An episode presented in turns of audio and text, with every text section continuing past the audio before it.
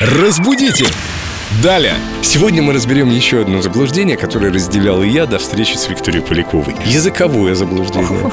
Виктория Полякова наш культуролог, знаток русского языка, и сегодня мы... Поговорим про болевой порог. Вика, привет. Привет, друзья. Очень многие люди говорят, у меня низкий болевой порог, и как будто бы хвастают этим. А низкий болевой порог предполагает, что тебя только коснулись, а ты уже...